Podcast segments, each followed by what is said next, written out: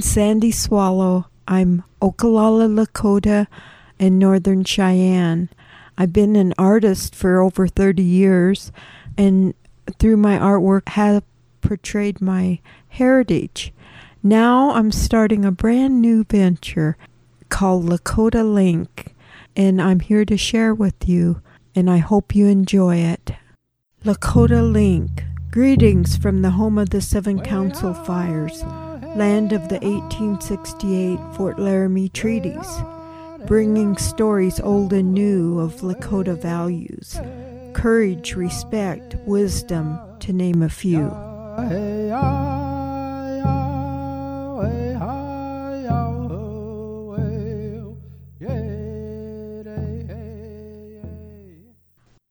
Hi, I'd like to introduce you to Mike Wise. On the East Coast, he's very well known. Some of his credentials are that he was a, a former senior writer for ESPN, former sports columnist at the Washington Post, former NBA columnist, feature writer at the New York Times. Those are just some of his credentials. He he now he besides doing the Mike Wise Show podcast, which has to do with sports, of course, he's also an author and works for CBS in DC.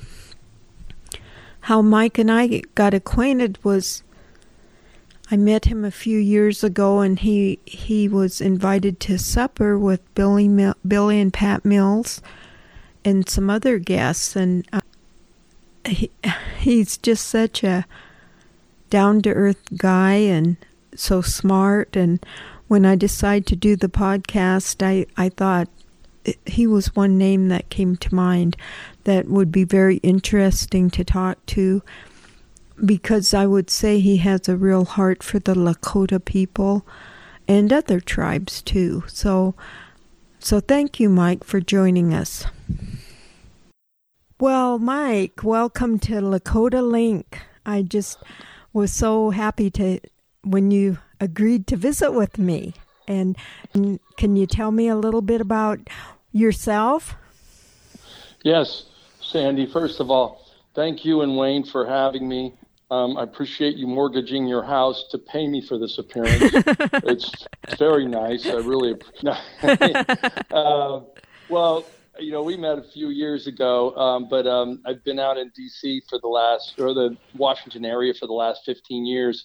First as a Washington Post columnist, and then with uh, I was with ESPN's Undefeated, and I've been with Channel 9 in DC, CBS affiliate for the last year and a half.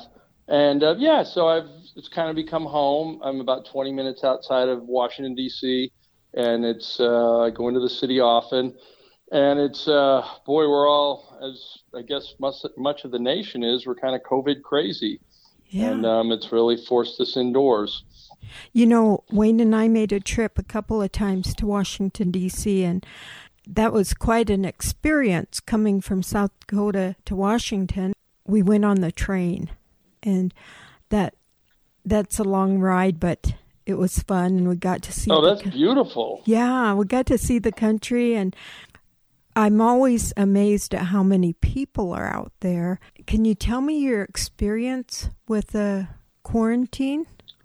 Yeah, I think you know what what like many th- like many people um, that weren't, I guess, um, privileged senators or um, office holders that, uh, or public health officials that had a clue of what might happen.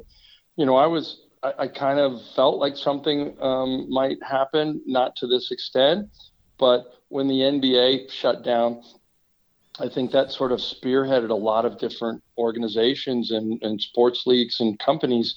And all of a sudden, um, within two weeks, it felt like uh, we went from our lives were full of dates, plans, and everything to this is all that mattered. You know, trying to make, trying to curb the coronavirus infection, and it all of a sudden it went from you know, I remember my son had a a junior Olympics meet in swimming, and he he was all happy. He was nine. He qualified in the backstroke, and it was this regional meet in the University of Maryland. And we heard uh, it's canceled, and, and I was thinking, oh, this is awful.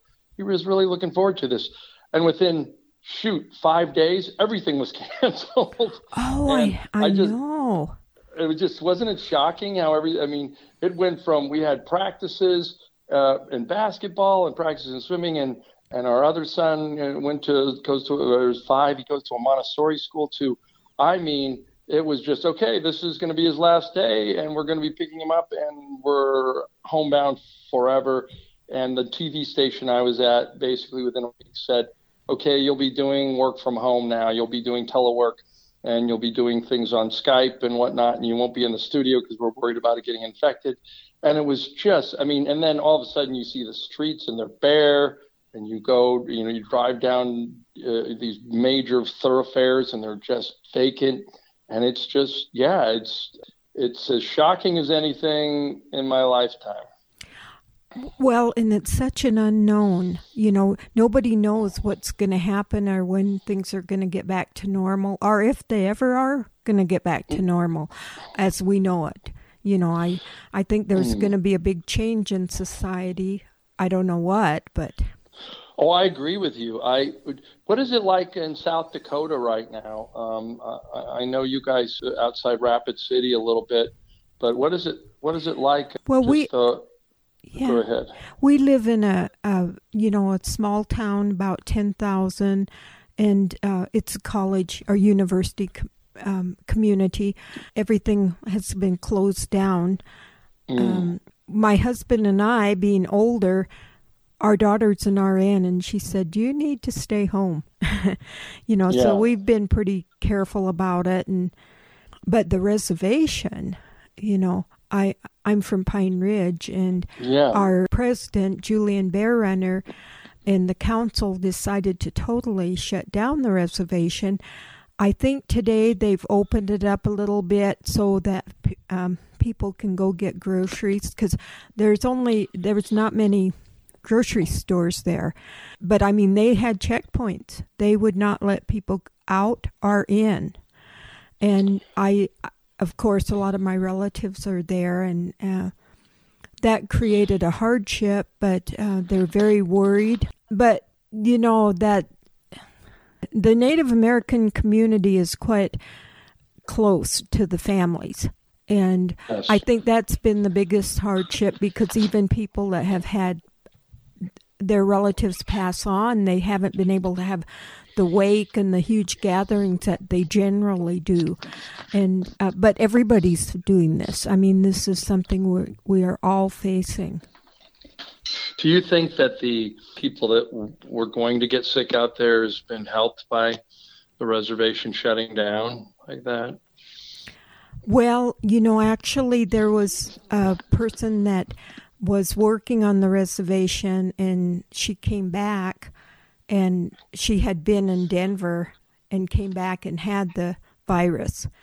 And I think that that was a reaction to having somebody come back in you know and you know uh, i'm i'm sure she didn't know it but within a very very short time she was diagnosed and you know it just she became a super spreader and she didn't even know it yeah yeah mm. and you know that's kind of the scary thing about this and you yeah. know i i know people are very worried about elders but as we have seen and i'm sure you're right there in the midst of all the you know talk yeah. from everybody do do you happen to know personally some people that you know have come down with it? Yeah, so it's uh, funny you ask. We were about oh, shoot three weeks ago. We were my wife and I were watching CNN, and I said to her, I said, you know, honey, I think within a week or something, I bet you we meet somebody that's either had it or somebody passed away, and within 20 seconds, the whole screen filled up with this guy, Alan Finder. His name's Alan Finder, and, and he was my enterprise sports editor when I worked at the New York Times for about two years in the um, late 90s or maybe early 2000s. And I just remember um, that you know, uh, we're really sorry today that Alan Finder lost his life to corona. And I said, what? And it just shocked me because I mean, while we weren't close and we hadn't seen each other in many years, it just wow, this was someone I knew and worked with daily for a long time. And so, yeah, that that threw me for a loop. There's a couple people that I've known that have gotten it. Um, nobody really close to me, luckily, but you don't know as well. They might be asymptomatic and we've been pretty careful about like we live in this cul-de-sac in the suburbs and but but even then like some of the kids play together and you try and tell them six feet six feet but you know my five year old has a little playmate across the street and they they goof around a lot and so it's you know it's it's just hard and um, it's hard on the kids it's hard on the families and it's uh, we've been trying to be as careful as we can with the masks and when we go out to shop and everything, but you just don't know. You, just don't know. Yeah, I spoke to this uh, young lady. She's a professor in New York City, and she's in a little tiny apartment way up high, you know, skyscraper sort of thing, and. Mm. Um, you know, people like that, I'm I'm sure they get more stir crazy because I look I'm looking outside right now and we have we're blessed and we have 5 acres and you know we have a shunka and an igmu and that is a dog and a cat and okay. and they keep us entertained but um yeah. and i am not a a person that hugs a lot i just don't but now i've yeah. got this great desire to hug my daughter and my grand and I can't, you know, where we shouldn't yeah. and stuff. So it it just makes you stop to think a lot more about things.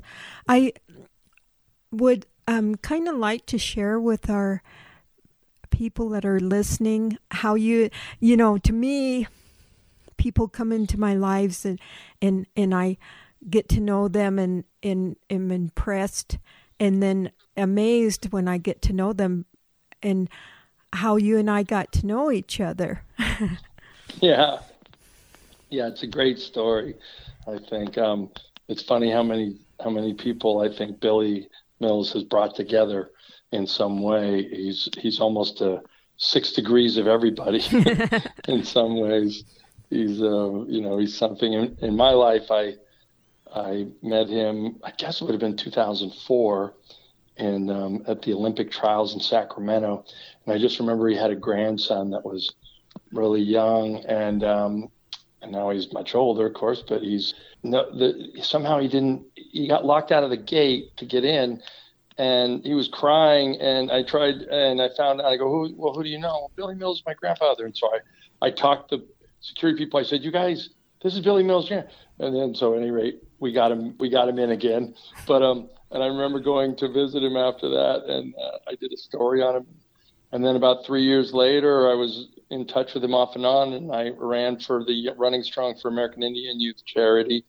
And I ran the Marine Corps Marathon and raised some money for it. And and you know, I went out to Pine Ridge and spent some time out there on the Crow Agency in Montana and saw what the charity did. And I was like, well, I'm really you know connected here.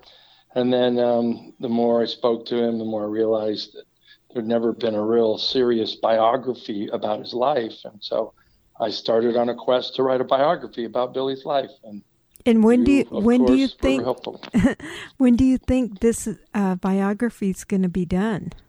So I'm promising your listeners and you um, by 2021. I, I expect to see that on the shelves, hopefully before the Olympics, because it would really it, the, the one blessing in disguise is the Olympics got canceled, so it gave me more time to finish it. And I think it's a great hook for the book because, of course, Billy won in Tokyo um, all those years ago, and God willing, the Creator willing, he stays healthy, and we're um, and we're and we'll promote that book right up until the Olympics and during the Olympics. And so I'm, um, yeah, I'm promising 2021, no matter what. So yeah, so I'm really, and it's been uh, arduous task in many ways because of the different jobs I've had to um, negotiate with to do the book on the side, but also it's a, it's been a labor of love too because I've really I'm excited for it to finally come out. Well, I know, and for the listeners who don't know, Billy did win in Tokyo. And so this Olympics is very dear to his heart. Some of the listeners don't know that Billy and I are first cousins. And his his dad was my mom's older brother. So we have that connection there and uh, just to kind of tell a little story how I met Mike was, and I had no idea who you were. Billy said that you were writing, you know, a book about him. Uh, I had invited a group to go out to eat, and it was with um, Billy and Pat, and, Yeah. and Mike was sitting next to me, and then Yuki. He he was a sculpture. He was doing Main Street S- Square, and there and Billy liked him. Him. He had a connection because Yuki is originally from Japan, and That's right. yeah. Then there was Anna Seaton Hunt- Huntington and her husband Stuart Huntington. And everybody, of course, was very happy to be able to have supper with Billy and Pat. And, and um, I remember Stuart standing up and he says, Well, there's two Olympic winners here. and, I remember that. yeah, and, and Anna, she won bronze in 1992. And I had no idea about that. We'd been friends for a long time, but I didn't know. And then um, what impressed me about you, Mike, was uh, sitting next to you and trying to get to know you a little bit and asking you a few questions. And I told Wayne, my husband, I said, he has got a mind like a steel trap. He can remember all these things about because he was telling me all these sports things which I know nothing about. but because I'm an artist, I just tend to to the art world. But but I uh, I knew you really knew that, and and then when I was looking up your information and to see all all the things that you had done, a former sports columnist for the Washington Post and writer and columnist for ESPN and and I do have one kind of one question for you. Sure. Um, can you think about maybe the top two or three people that stay in your mind that you interviewed or you talked to? Oh yeah, sure. I mean, oh gosh, there's been uh, so many different interviews over the years that I've done. Um, because I wrote Shaquille O'Neal's autobiography in 2001 or 2000, I um, and I've maintained a pretty pretty good relationship with him over the years. I think he's, you know, he's such a big kid still, and um, so I think Shaq is probably one. Um, I think.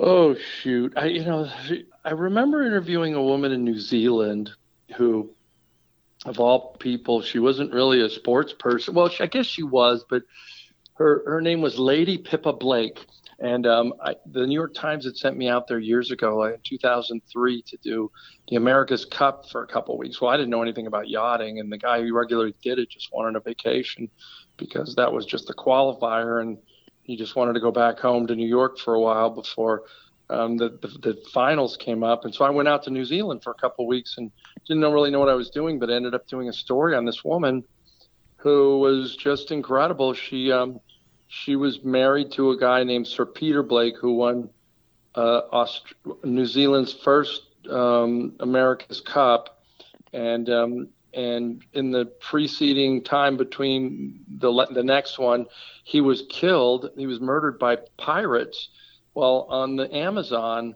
Um, and and she, you know, and he was a great sportsman, statesman, and she was widowed.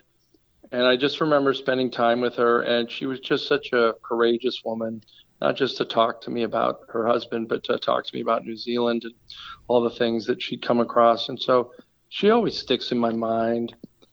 Gosh, oh, there's so many others that really. I mean, Billy's Billy really is is ingrained in my mind because of all the things I've.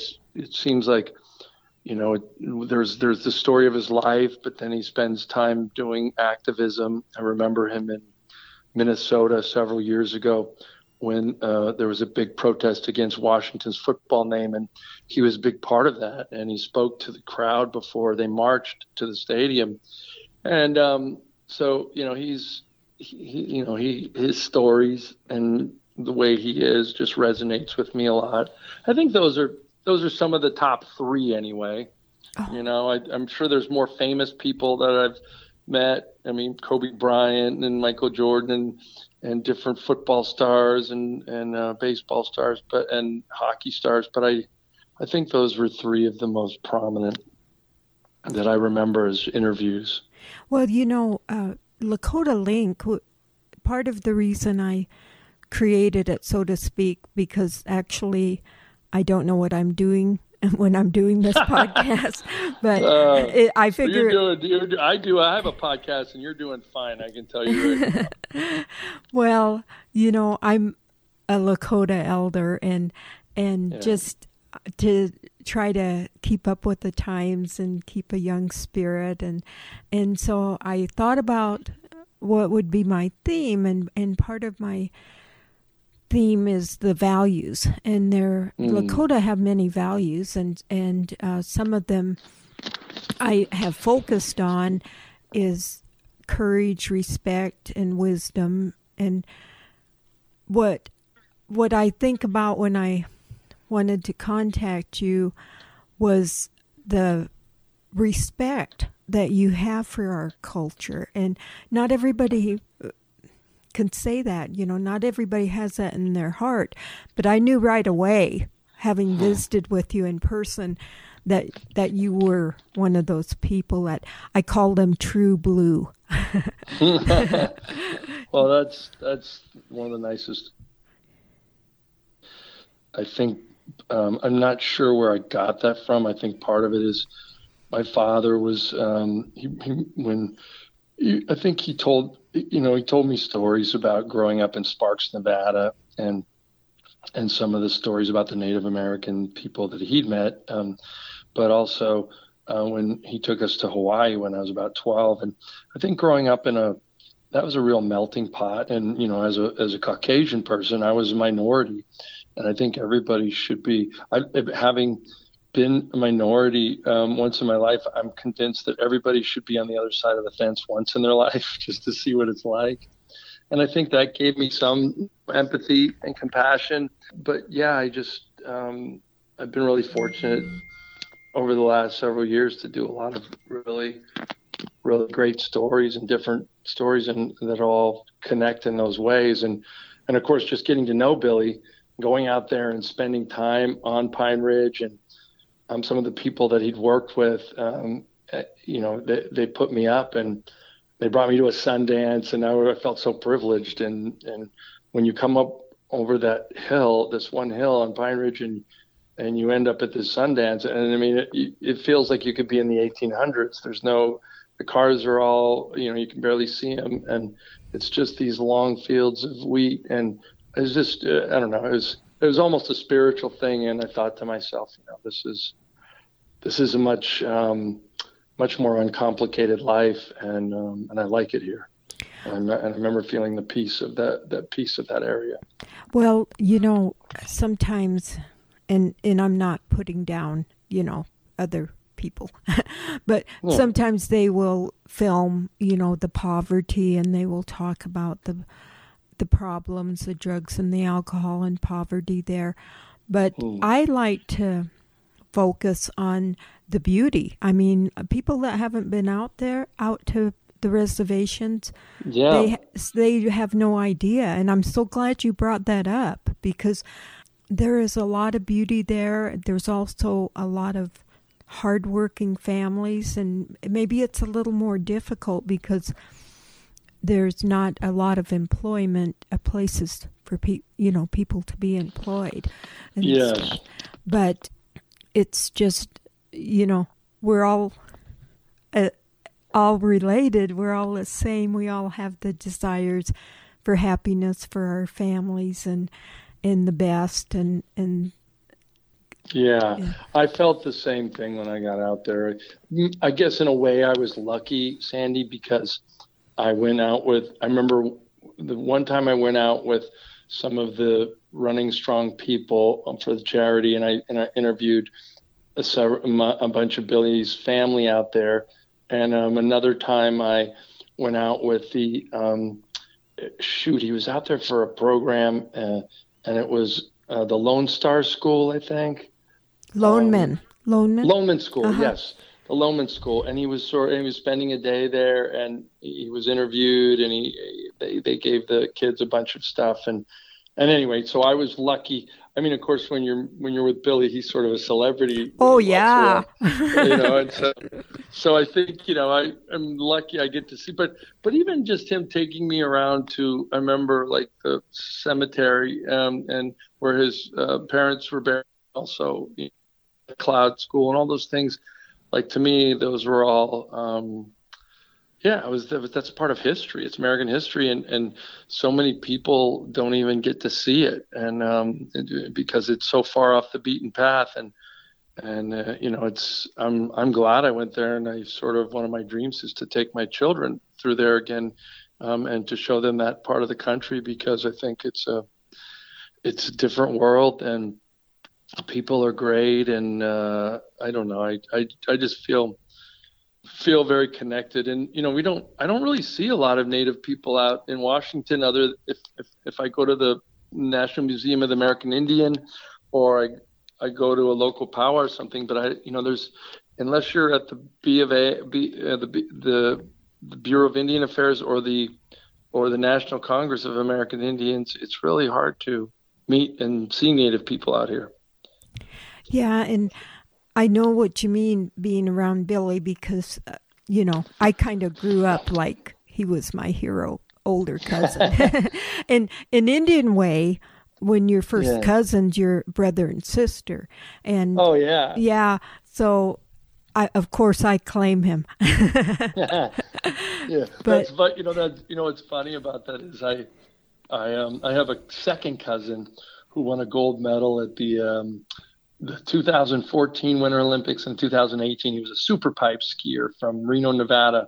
His name's David Wise, and he's much younger than me, but but you know, I hadn't seen him in years until the family reunion. But I showed up at the Olympics in in Russia, and I was like, "Hey, Cuz!" All of a sudden, I was his best friend, and he's like, yeah, "We haven't even talked in years." I know, but you're really good now. I want to be friends with you. but uh, it, was, it, was, pretty funny. Well, um, you know, the thing about that is anybody your cousin or Billy or any of those mm. Olympic people are the sports people. We know how hard they've worked. It, yes. it it isn't something that's just thrown in their lap. You know, it's not like being born into a family that's wealthy. It, it's something that they have worked so hard for, and they have that that word tenacity where they just have to keep on. And and I'm so glad you're going to be doing a book on Billy because um, certainly in his life story in his younger years you know it it was difficult for him. And he, boy I mean he's got that that is such a thing for young native people to know that somebody can pull themselves up and keep going you know. Uh, I and I think yeah, I think I think especially um, people from Pine Ridge and Lakota will be it'll touch them more than anybody. But I think as a you know as a story itself, when I think of for instance the Olympics really didn't get big on television until I want to say Munich in '72 when um, the the Palestinians um, took the Israeli hostages, and there were Mark Spitz won seven gold medals and stuff, and it became like the big, the first big ABC, you know, Howard Cosell, Jim McKay. That that was one of the first big things on television for the Olympics. The '68 Olympics were really interesting, but they weren't as pop popular back home.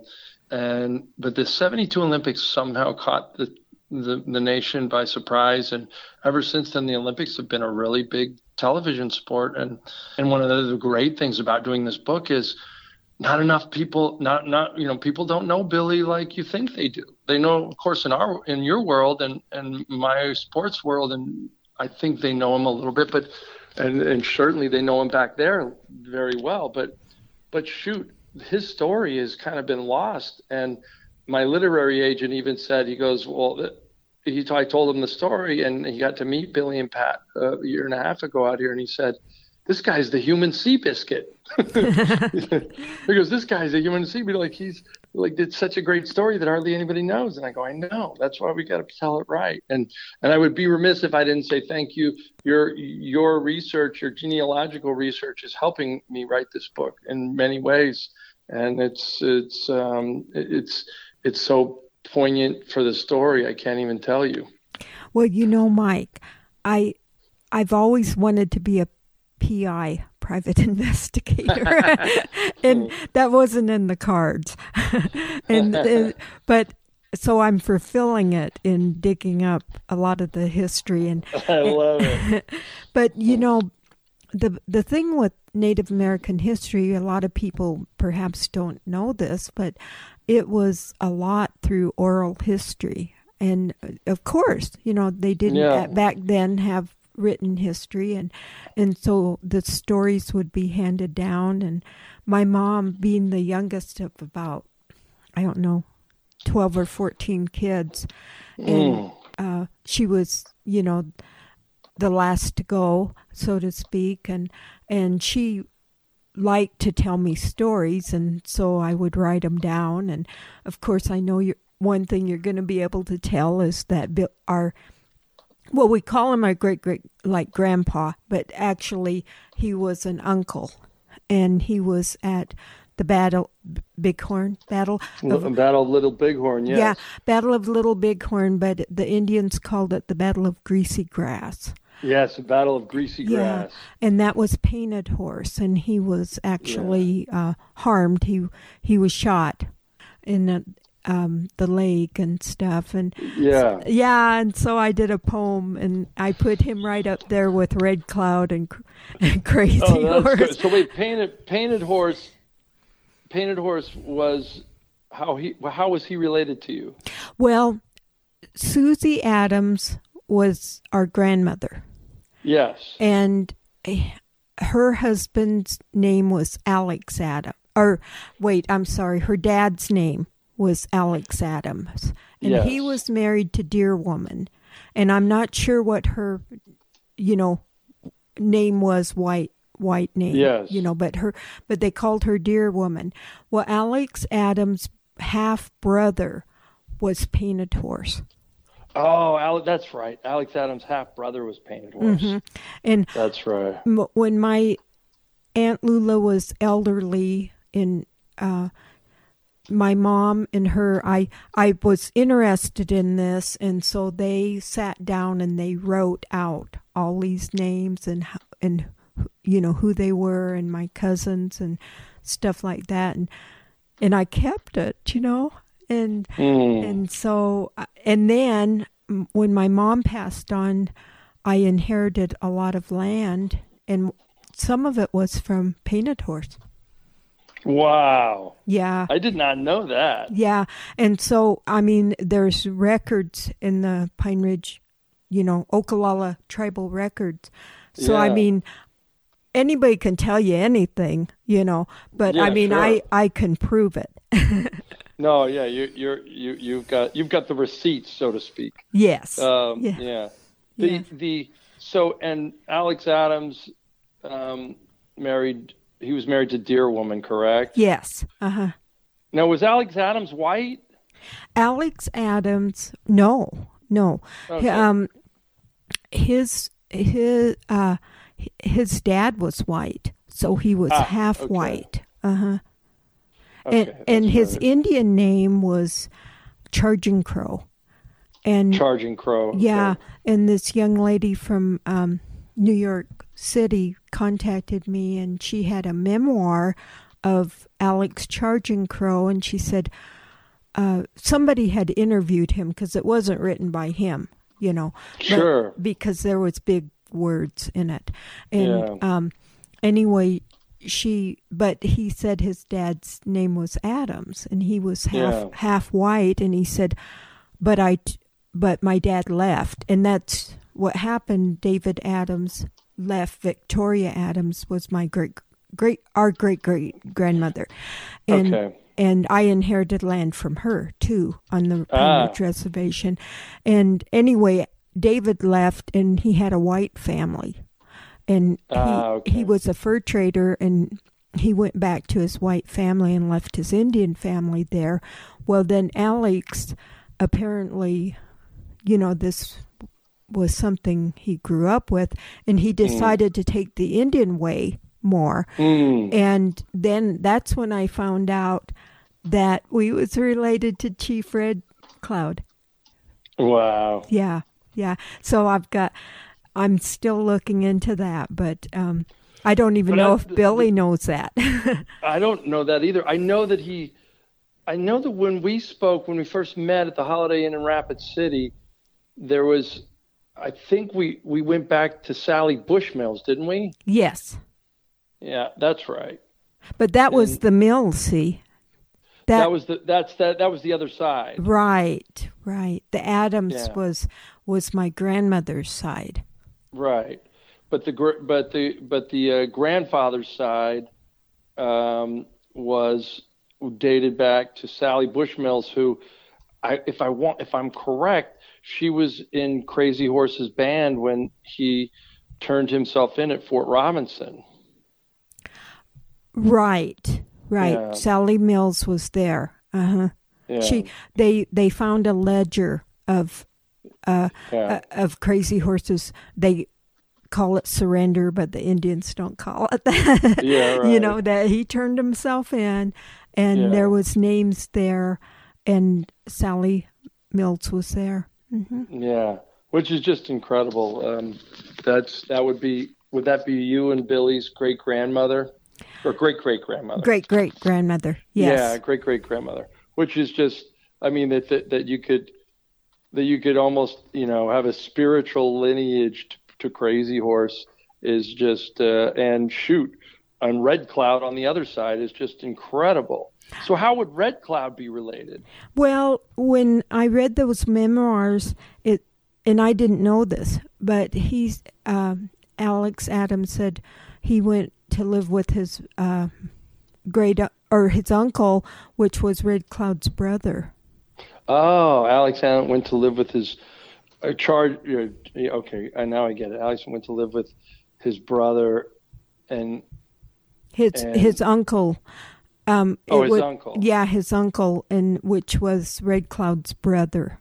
Oh, and he was Red Cloud's brother. Yeah, Okay. yeah, and it it's a little confusing, I know, but you know it's so interesting, Yeah. and Oh, yeah. and no, this I- I this young it's- young lady she said you know she almost didn't believe these memoirs because she said he, in them and right to begin with alex says that he was 99 years old well you know back Right. then people hardly ever lived to be 99 years old No.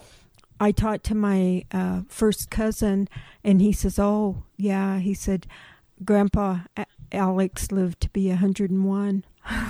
Wow. Yeah, And so, so, so going back to Painted Horse, he would be Alex's be- brother.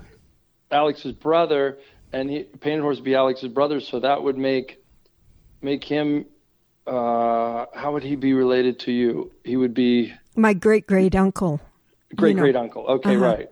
And that would be Billy's great great uncle too. Yeah, sure. Uh-huh. Wow. That's yeah, we have both. You know, Yeah, so that's great.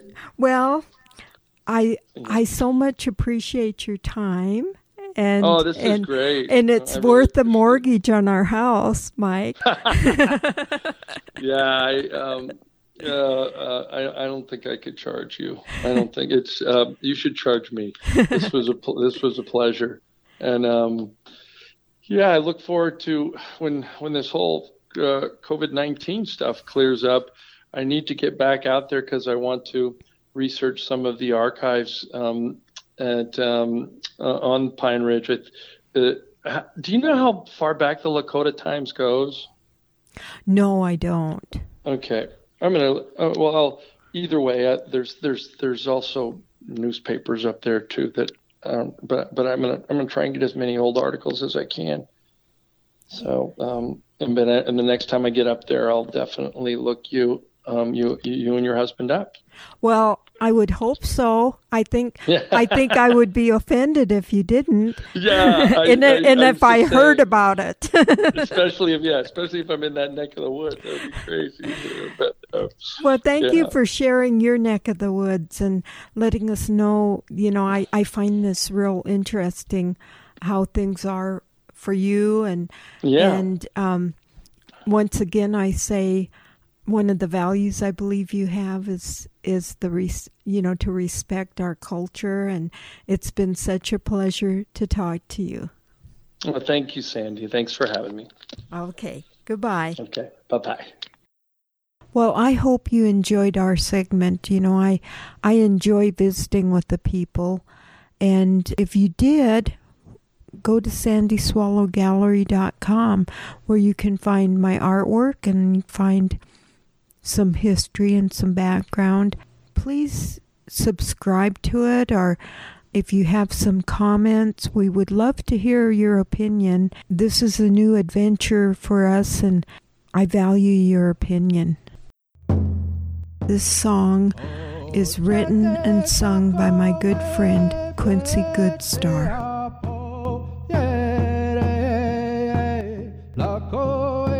Lakota Link is here to share Lakota values. God bless you on your journey. Wopila, thank you for joining us.